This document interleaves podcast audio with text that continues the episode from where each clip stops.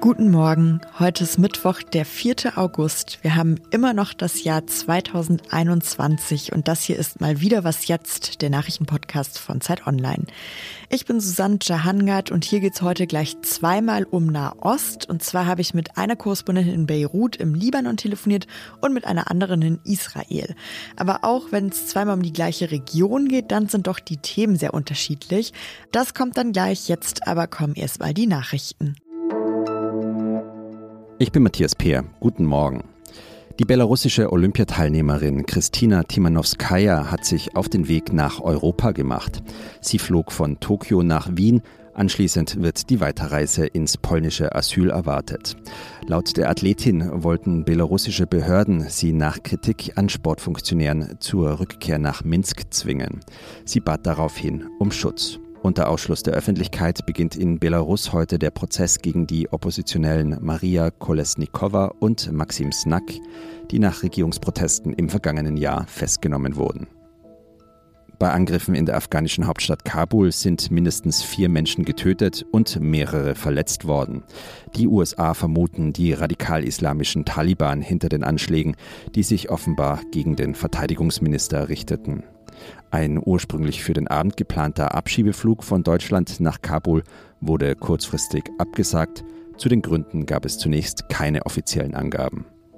Redaktionsschluss für diesen Podcast ist 5 Uhr.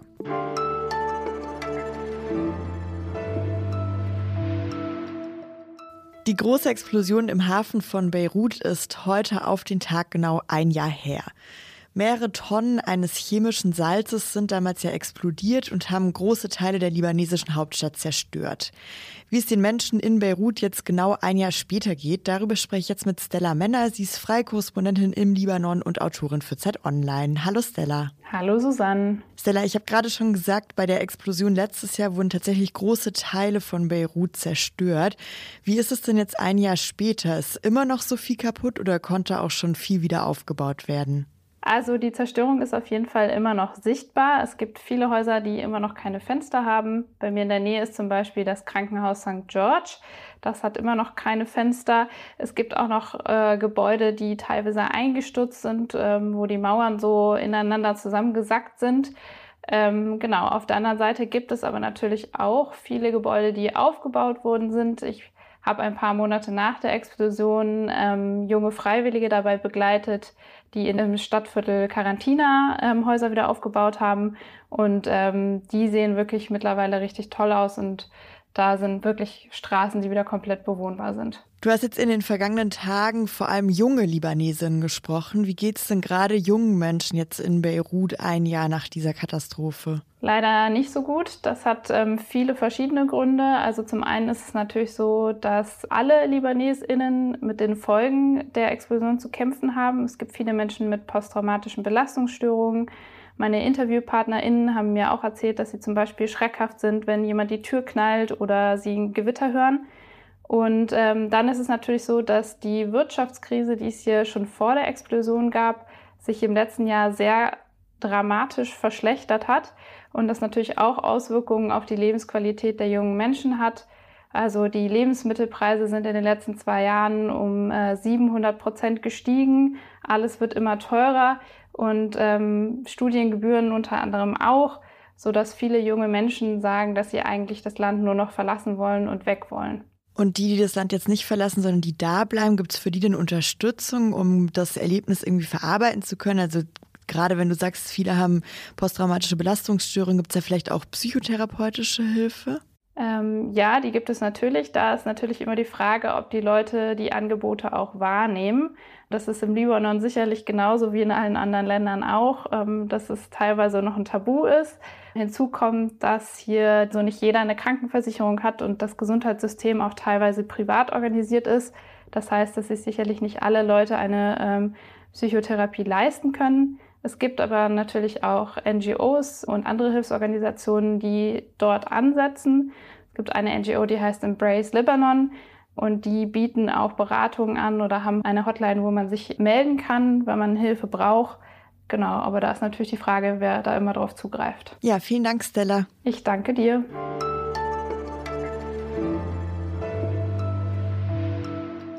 Und sonst so?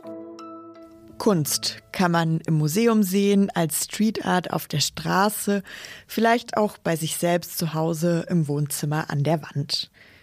Aber wann haben unsere Vorfahren eigentlich angefangen, Kunst zu machen? Anscheinend vor sehr, sehr, sehr langer Zeit. Am Montag dieser Woche ist in einer akademischen Fachzeitschrift aus den USA ein neuer Artikel erschienen, in dem ForscherInnen zu dem Schluss kommen, dass auch schon die Neandertaler einen Sinn für Kunst hatten.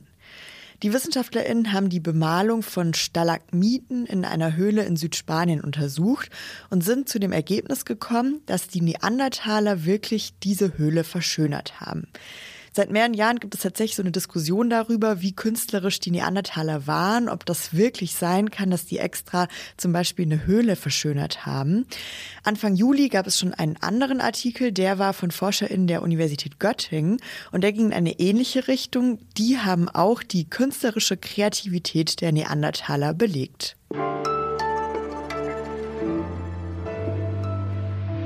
Ohne Wasser können wir alle nicht überleben. Das klingt jetzt wie so eine absolut unnötige Binsenweisheit, weil es ist uns allen klar. Und eigentlich klar ist uns auch allen, Wasser ist in der Welt sehr ungleich verteilt. Es gibt Länder wie zum Beispiel eben hier Deutschland, das ist selbstverständlich, dass wir den Wasserhahn aufdrehen und Wasser fließt.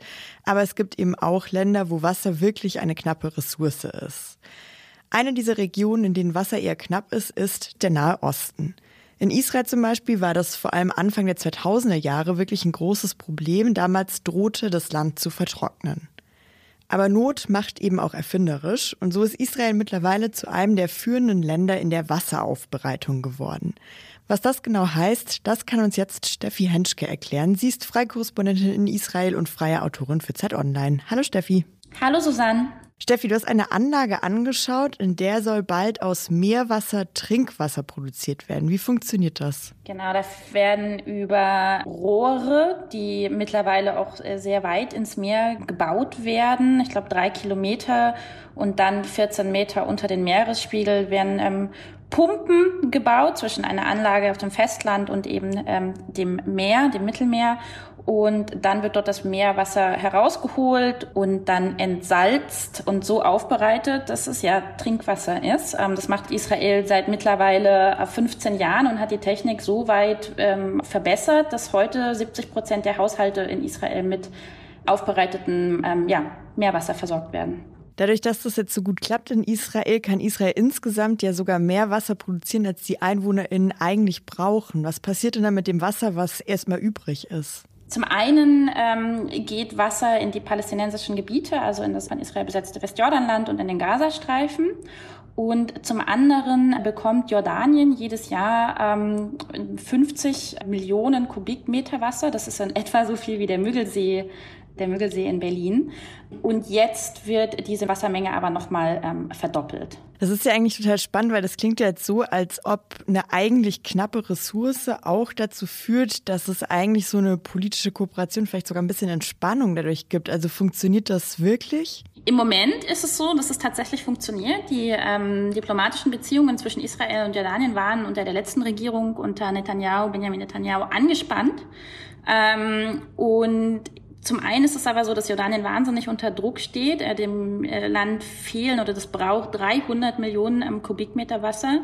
Ähm, es herrscht eine schwere Dürre. Und aus der Not heraus ist jetzt irgendwie auch diese Kooperation entstanden. Äh, Jordanien hat Israel angefragt und die neue Regierung unter Naftali Bennett hat dem jetzt ähm, zugestimmt, haben das jetzt beschlossen. Die Details werden ähm, verhandelt, aber es ist auf jeden Fall erstmal, das sagen auch Sicherheitsexperten hier, ein, ein Ausblick für eine neue Form der Kooperation. Vielen Dank, Steffi. Vielen Dank dir, Susanne. Und das war es auch schon wieder mit dieser Frühsendung. Heute kann ich mich selbst ansagen. Das Update um 17 Uhr werde ich auch wieder machen. Ich bin Susanne Jahan Angert. Unsere Mailadresse ist wasjetzt.zeit.de. Wir freuen uns über E-Mails und wir antworten auch. Ich wünsche Ihnen einen guten Start in den Tag und dann vielleicht direkt bis später. Der Taxifahrer, der mich äh, zu der Anlage brachte, hat es gar nicht verstanden, wo ich hin will, bis wir davor standen. Und er meinte, ah, hier kommt unser Wasser her. Ähm, und auch der Experte, der ich da traf, der meinte, die meisten Israelis, denen ist, glaube ich, vermutlich nicht bewusst, dass ihr Trinkwasser mittlerweile aus diesen äh, komischen Betonanlagen kommt.